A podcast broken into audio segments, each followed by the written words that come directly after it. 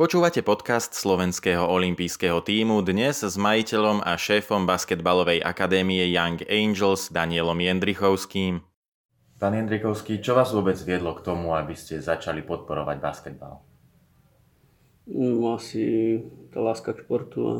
ja som síce vyrastal na malej dedine, kde som začínal s futbalom, aj som sa mu venoval, myslím si na celkom dobrej úrovni až do nejakých 23-4 rokov ale už počas strednej školy som objavil, že existuje jeden ešte krajší šport a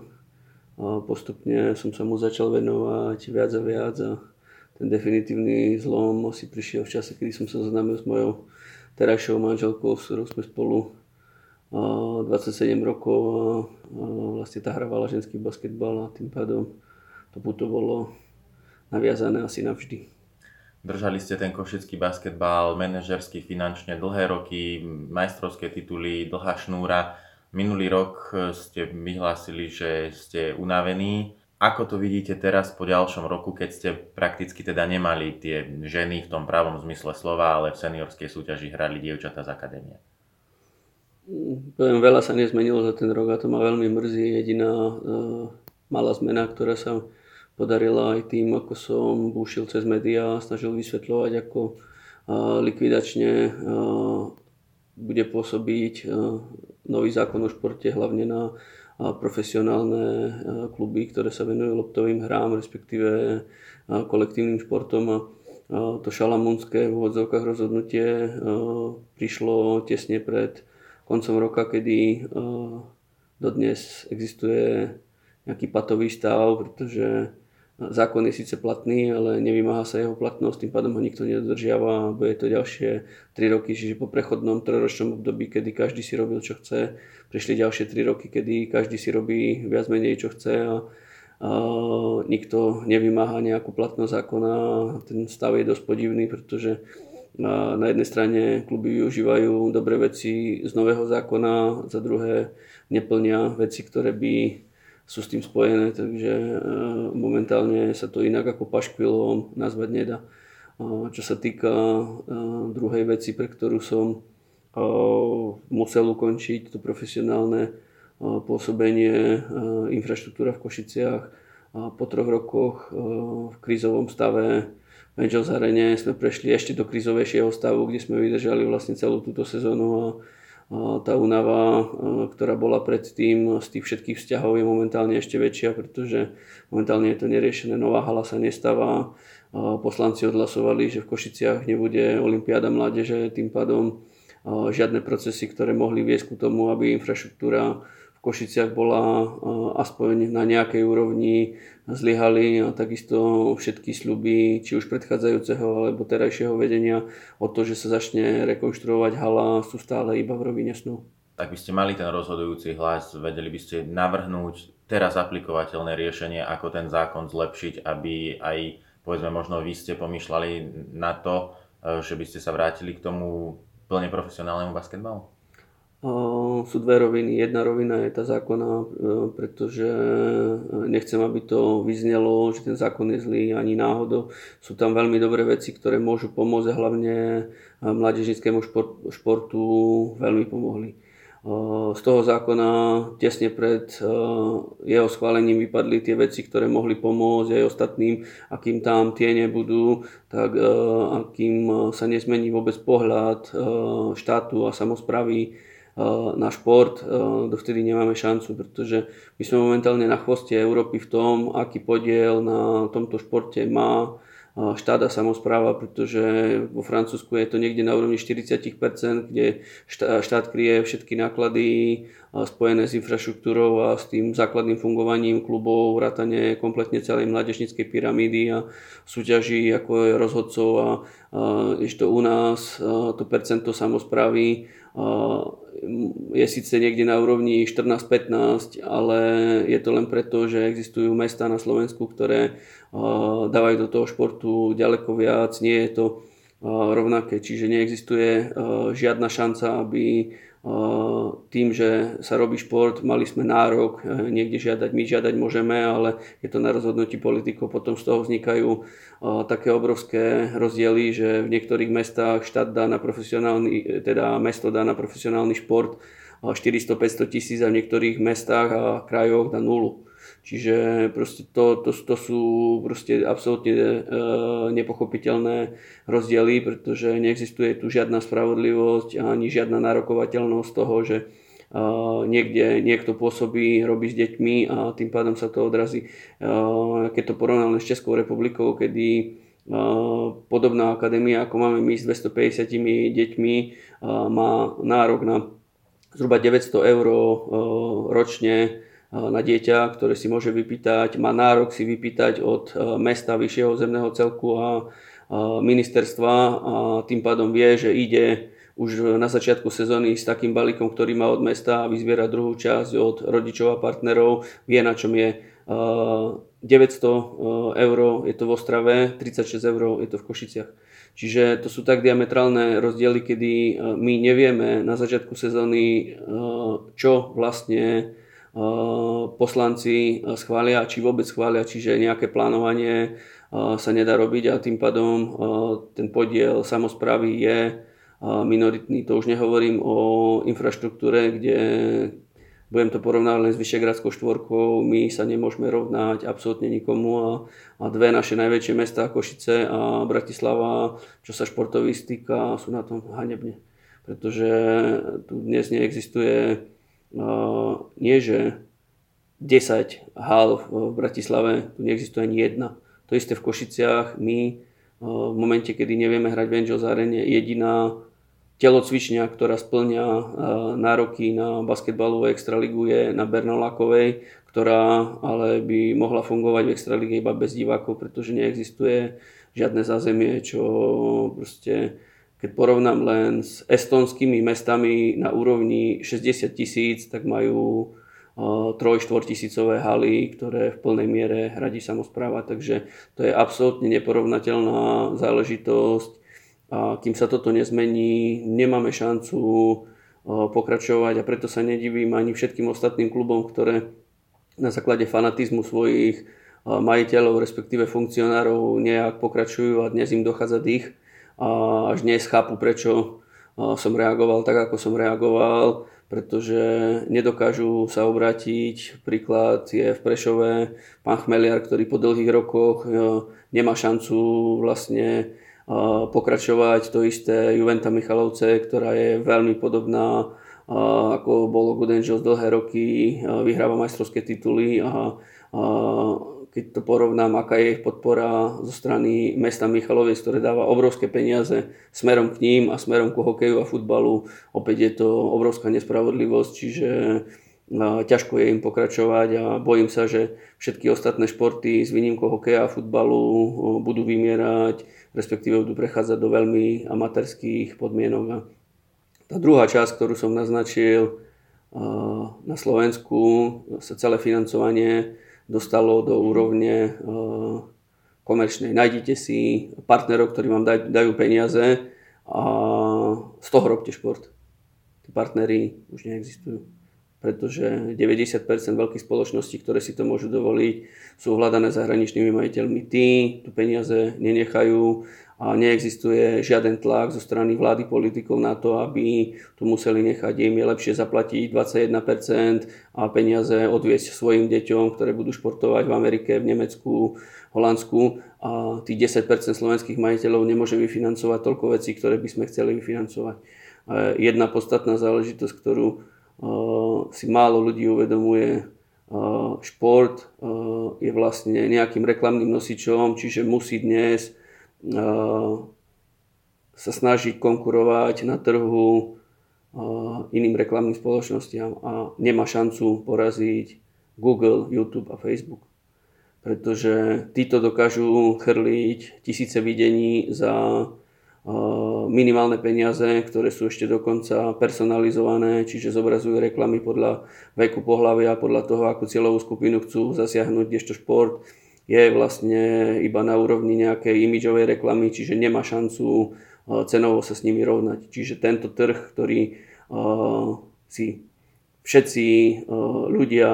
na Slovensku myslia, že šport musí žiť z týchto peňazí, tento trh umiera. Tento trh nemá šancu vytvoriť peniaze na toľko športov, na toľko klubov, ktoré dnes na Slovensku pôsobia. A za posledných 10 rokov to je krásne vidieť aj na štatistikách, koľko peňazí je investovaných a akú cenu má vlastne tá športová reklama, ako to klesá. Čiže uh, tá vývrtka uh, sa dotočila, pretože čím vyššiu uh, chcete mať sledovanosť, tým vyššiu musíte mať kvalitu. Ak chcete mať vysokú kvalitu, musíte investovať do platov a do kvality hráčov a tým pádom sa zatvárate do toho, že nedokážete vytvoriť, preto to bude prechádzať na amatérske podmienky.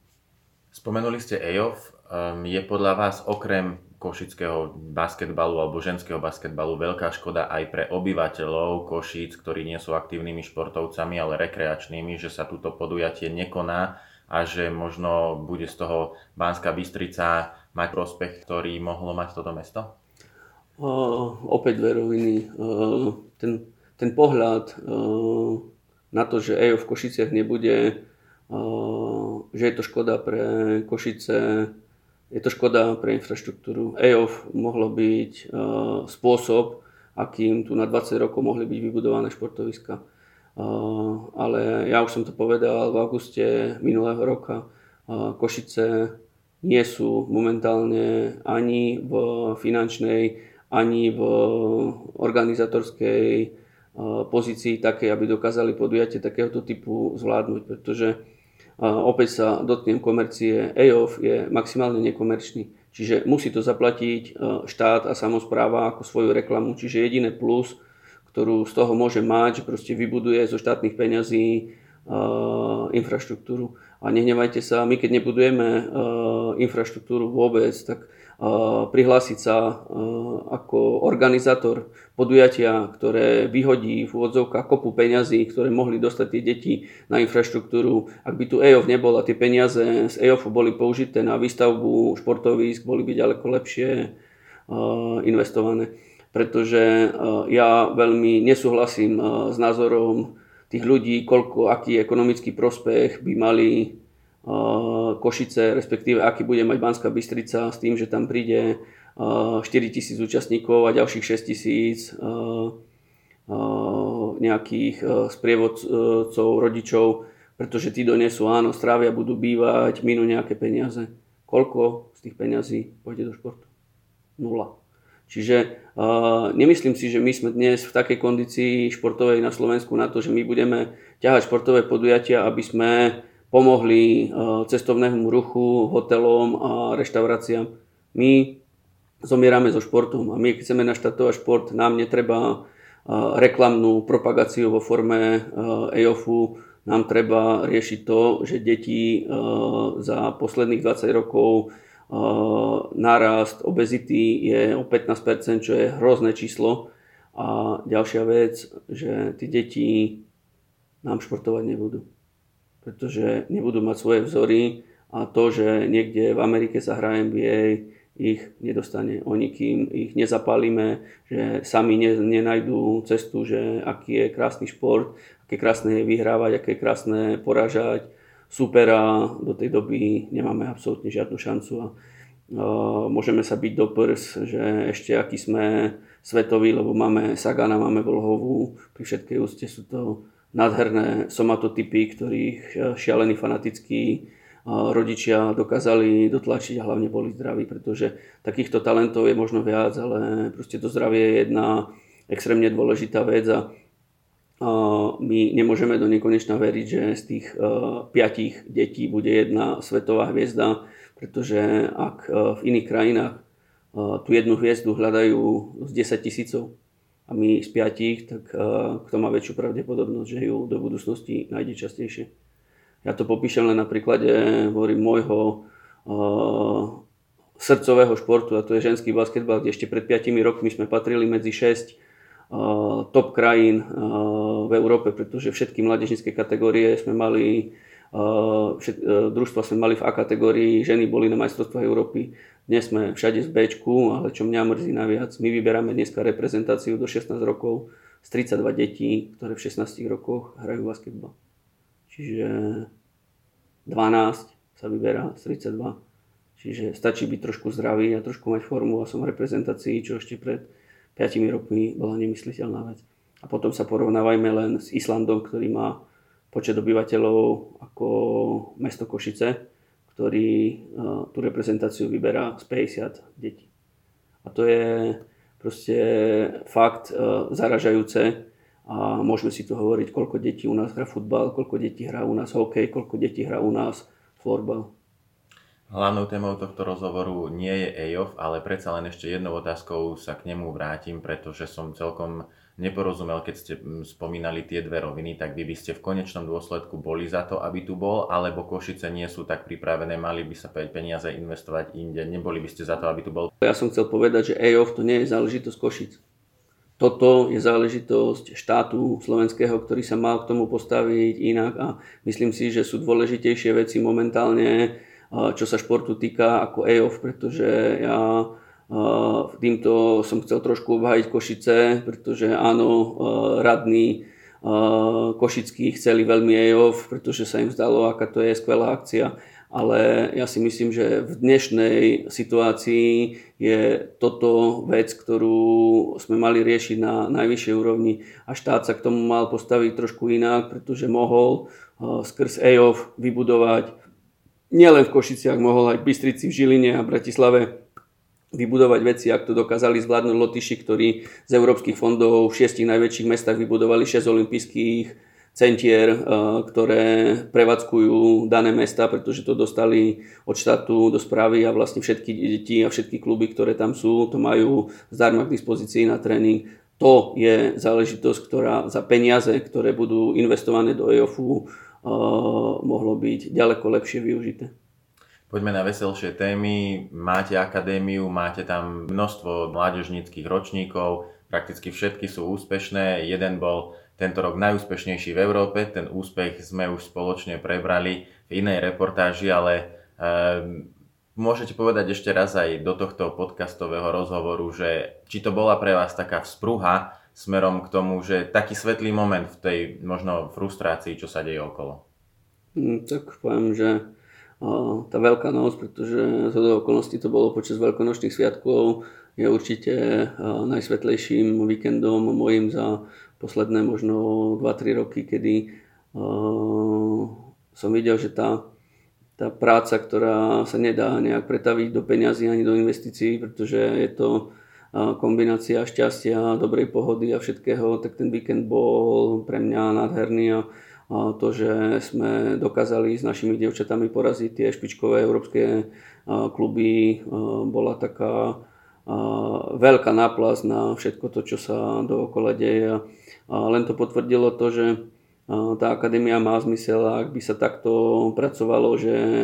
my dokážeme stále na Slovensku vychovávať hračky európskej triedy, ak by takých akadémií na Slovensku bolo 5 a nech sú 3, tak myslím si, že aj tá reprezentácia by vyzerala trošku inak a opäť by tie basketbalistky, ktoré paradoxne ešte pred dvoma rokmi im chýbali dve priečky na postup na Olympiádu, čo nemyslím si, že máme veľa kolektívnych športov, ktoré sú tak blízko tomu, aby mohli uvažovať vôbec o, o Olympiáde tak ja si myslím, že stále máme potenciál aj ľudský, aj trénerský na to, aby sme dokázali vychovať také talenty a práve tento turnaj potvrdil, že proste tá nastúpená cesta je správna, že potrebujeme na nej vydržať, ide o to, či budeme mať kde na nej vydržať a, za čo na nej vydržať. Ja som veľmi rád, že proste nám pomohli nielen firmy, ale olimpijský výbor, či už cez projekt Ukaž sa, alebo cez iné a, a takisto poviem, nezavidím a, Tonovi Siekelovi proste to, čo potrebuje dnes on urobiť a už to nielen skrz EOFu, skrz toho, že a, proste veľmi do, dobre rozbehnuté veci sa zase dostali do nejakej politickej roviny. Prečo z Košic to odišlo, prečo je to v Bystrici, prečo je to všetko na poslednú chvíľu. Škoda, že proste toto nebolo poňaté trošku iným spôsobom a ak by takýmto akadémia ako máme my a verím, že v každom jednom športe nájdeme strašne veľa fanatikov, ktorí by to dokázali robiť, ale potrebujú mať oporu a dnes tú oporu nevedia nájsť. Na tom finálovom turnaji, ktorý sme spomenuli, kde vaše dievčatá mládežnícke dokázali skončiť ako najlepšie v Európe, vy ste prebrali rolu trénera s týmito dievčatami, napriek tomu, že tu máte iných trénerov. Naučili ste sa vy veľa práve na lavičke popri iných tréneroch v najvyššej slovenskej ženskej súťaži, aj vtedy za cenu, že mnohým sa zdalo zvláštne, že prečo manažer klubu sedí na lavičke, či to obmedzuje trénera, neobmedzuje, ako by ste sa na to pozreli z tohto uhla? Mm, pre mňa vlastne tých 20 rokov, ktoré som pri ženskom basketbale znamenalo, že som mal možnosť robiť fakt uh, s rôznymi ľuďmi, s rôznou kvalitou a a strašne veľa som sa naučil a musím povedať, že aj komunikácia priamo s hračkami a to porovnávanie toho zmýšľania trénerského a dnes v akadémii pôsobí 14 trénerov, z ktorých 7 je plne profesionálnych, ktorí každý do toho prináša, poviem, nejaký svoj uhol pohľadu a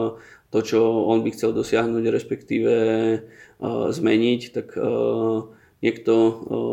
musí, poviem, hľadať a vybrať z týchto názorov tú cestu. A musím povedať, za tých 20 rokov tých chýb, ktoré sme urobili, bolo veľa aj dobrých rozhodnutí, ale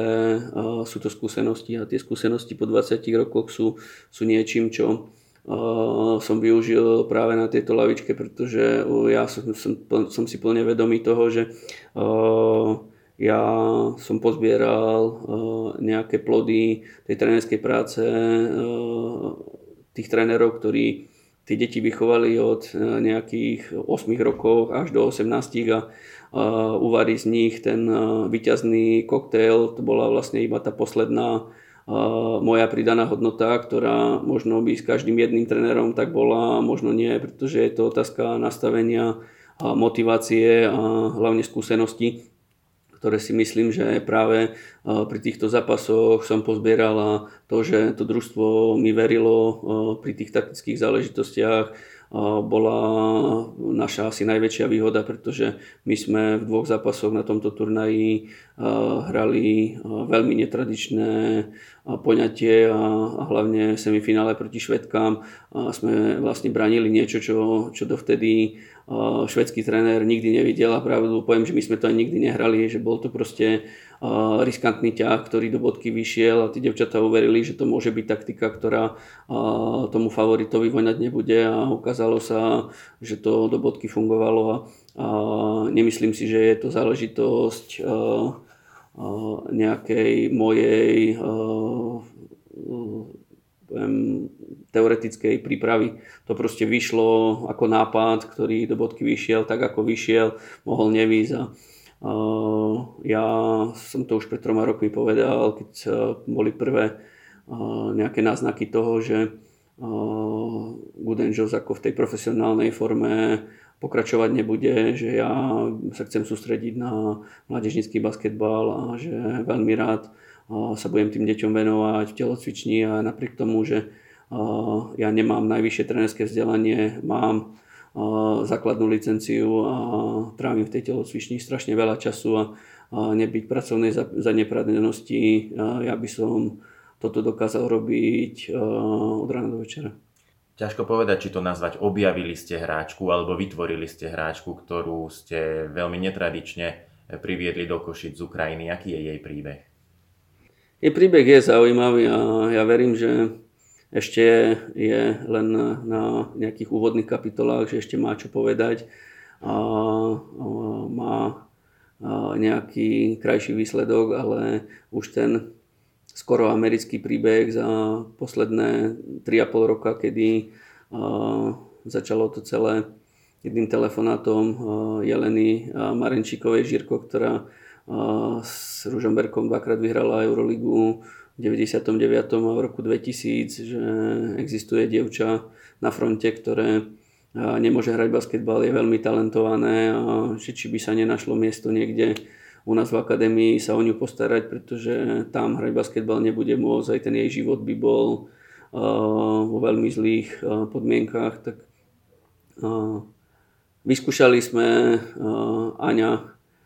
13,5 ročná odišla od rodičov do prostredia, kde nevedela slovensky a kde myslím si, že preplakala, prvých pár nocí. a hlavne ten prvý pol rok bol pre ňu extrémne náročný, pretože opustila ten svoj zaužívaný svet a prišla niekde, kde nikoho nepoznala, nemala žiadnych priateľov a basketbal bolo jediné, ktoré vlastne, o ktoré sa mohla oprieť. A dnes je vyhlásená za najlepšiu hračku finálového turnaja vrátila v úvodzovkách klubu časť tých investícií v úvodzovkách, ktoré do nej klub dal, pretože mm, ja som si ju adoptoval ako svoju druhú dceru, čiže už vlastne 3,5 roka sa o ňu starám, aby mala kde bývať, aby mala čo jesť, aby chodila do školy, aby mala dobré známky Aňa má dneska slovenské občanstvo, takže jej život minimálne na tejto úrovni sa veľmi výrazne zmenil, lebo je členkou Európskej únie, čiže bude sa jej ďaleko ľahšie žiť. A je už dneska na Slovensku doma rozpráva plynne slovensky, aj keď ten prízvuk ešte stále je taký proruský, ale v tejto sezóne už Zuzka Žirková dala pár minút aj v Extralige a myslím si, že v ďalšej sezóne budeme o nej v Extralige počuť uh, opäť viac a ona ťahá naše kadetky a juniorky uh, ktoré čakajú teraz záverečné turnaje a, a verím, že v 18 rokoch, kedy sa naplno môže rozhodnúť, koho bude reprezentovať, že sa tým dňom stane platnou slovenskou reprezentantkou. Spomenuli ste Zuzku Žirkovú. Ako sa vydarila jej sezóna ako trénerky poprvýkrát v kariére? A poviem, že sme obidva aj Zuzka príjemne prekvapení, ako to celé celé prebehlo, pretože už len prvý turnaj v Ostrave, ktorý sme absolvovali, v nás oboch spôsobil ťažkú depresiu, pretože videli sme, koľko práce nás čaká a ako bude ťažké sa zmierovať po 15 rokoch uh, skoro samých víťazstiev s tým, že nám budú družstva, ktoré nám nemohli byť supermi, dávať nakladačky a tá samotná sezóna prebiehala dosť prekvapujúco, pretože napriek tomu, že sme nemali žiadne očakávania čakali sme to podstatne horšie, tie dievčatá postupne uverili Zuzke a tá ich potiahla ku výbornej sezóne, ktoré chýbala akurát čerešnička na torte, pretože zápas o tretie miesto sme prehrali aj vzhľadom na to, že tá vyčerpanosť a hlavné zranenia tých našich kľúčových hráčiek to veľmi ovplyvnili, ale dokázali sme vyhrať 4 zápasy vo východoeurópskej lige, čo pôvodne sme tam šli s cieľom vyhrať aspoň jeden, aby sme neboli úplným outsiderom a do poslednej chvíle sme dokonca bojovali o postup do play-off. Ten nám ušiel až v poslednom zápase. Takisto v stredoeurópskej lige sme postupili do Final Four, čo takisto vzhľadom na to, ako sme čakali skôr to, že odohráme si základnú časť a tam bude koniec, bolo niečo naviac. A to už nehovorím o tom, že sme Vianoce trávili na druhom mieste v Extralige, kedy to naše senzačné víťazstvo v Piešťanoch nás chvíľu podržalo dokonca za Ružomberkom a, a po semifinálovej výhre nad Piešťanmi som povedal, že to bol pre nás určite vrchol sezóny, pretože porovnať náš kader a, a kader a Piešťan, ktorý s troma Američankami a so štyroma slovenskými seniorskými reprezentantkami a ťahal Košice za kratší koniec. To bolo asi to najväčšie víťazstvo, ktoré Zuzka s tým družstvom dosiahla. Vaše dievčatá sú základ reprezentácie prakticky vo všetkých kategóriách. Aký je to pre vás pocit? No, na jednej strane pícha určite to, že tí dievčatá sú ťahunkami reprezentácie je niečo, čo svedčí o tom, že, že tá akadémia má svoj zmysel. Druhá vec ma mrzí, že reálne v tých kategóriách nám chýba super. Čiže je veľmi dobré, že Trnava dokázala po dlhých rokoch poskladať celú pyramídu a v tých 2004 dokáže byť konkurencieschopná. To isté Bystrica, ktorá dlhé roky robí vynikajúco e, s mládežou, má žiaľ iba jedno konkurencieschopné družstvo, ktoré v tých kadetkách vychovalo 5 reprezentantiek a, bude veľmi silným e, superom práve tým našim kadetkám. Ale v globále e, našim najväčším problémom je, že domáce súťaže musíme hrať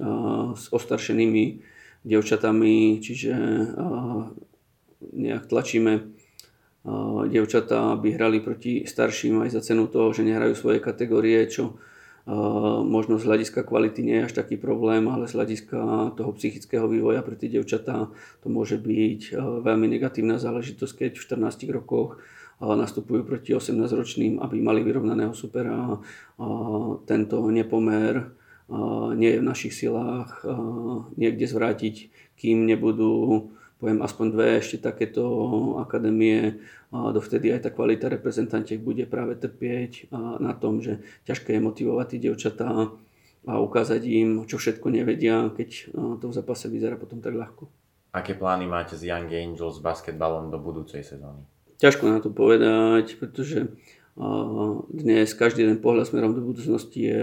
pre mňa dosť bolestivý, vzhľadom na to, že neviem, kde budeme hrať, neviem, kde budeme trénovať, čiže skladať nejaký optimistický plán, keď nemáme vyriešené ani to, kde budeme hrať extraligu a koľko detí bude musieť z akadémie odísť, pretože nebudeme mať pre nich tréningové miesto, je niečo, čo ma momentálne dosť trápi. To isté, keď sme preberali so Žirkovou, ako vlastne skladať extraligové družstvo, čo tým devčatám tu ponúknuť, keď my sa nemôžeme prihlásiť do žiadneho európskeho pohára, pretože nemáme zázemie, je to veľmi zložité a ja určite po tých 20 rokoch, kedy všetko to bolo založené na tom, že som slúbil to, čo som mohol dodržať, dneska slubovať vzdušné zámky je dosť náročné.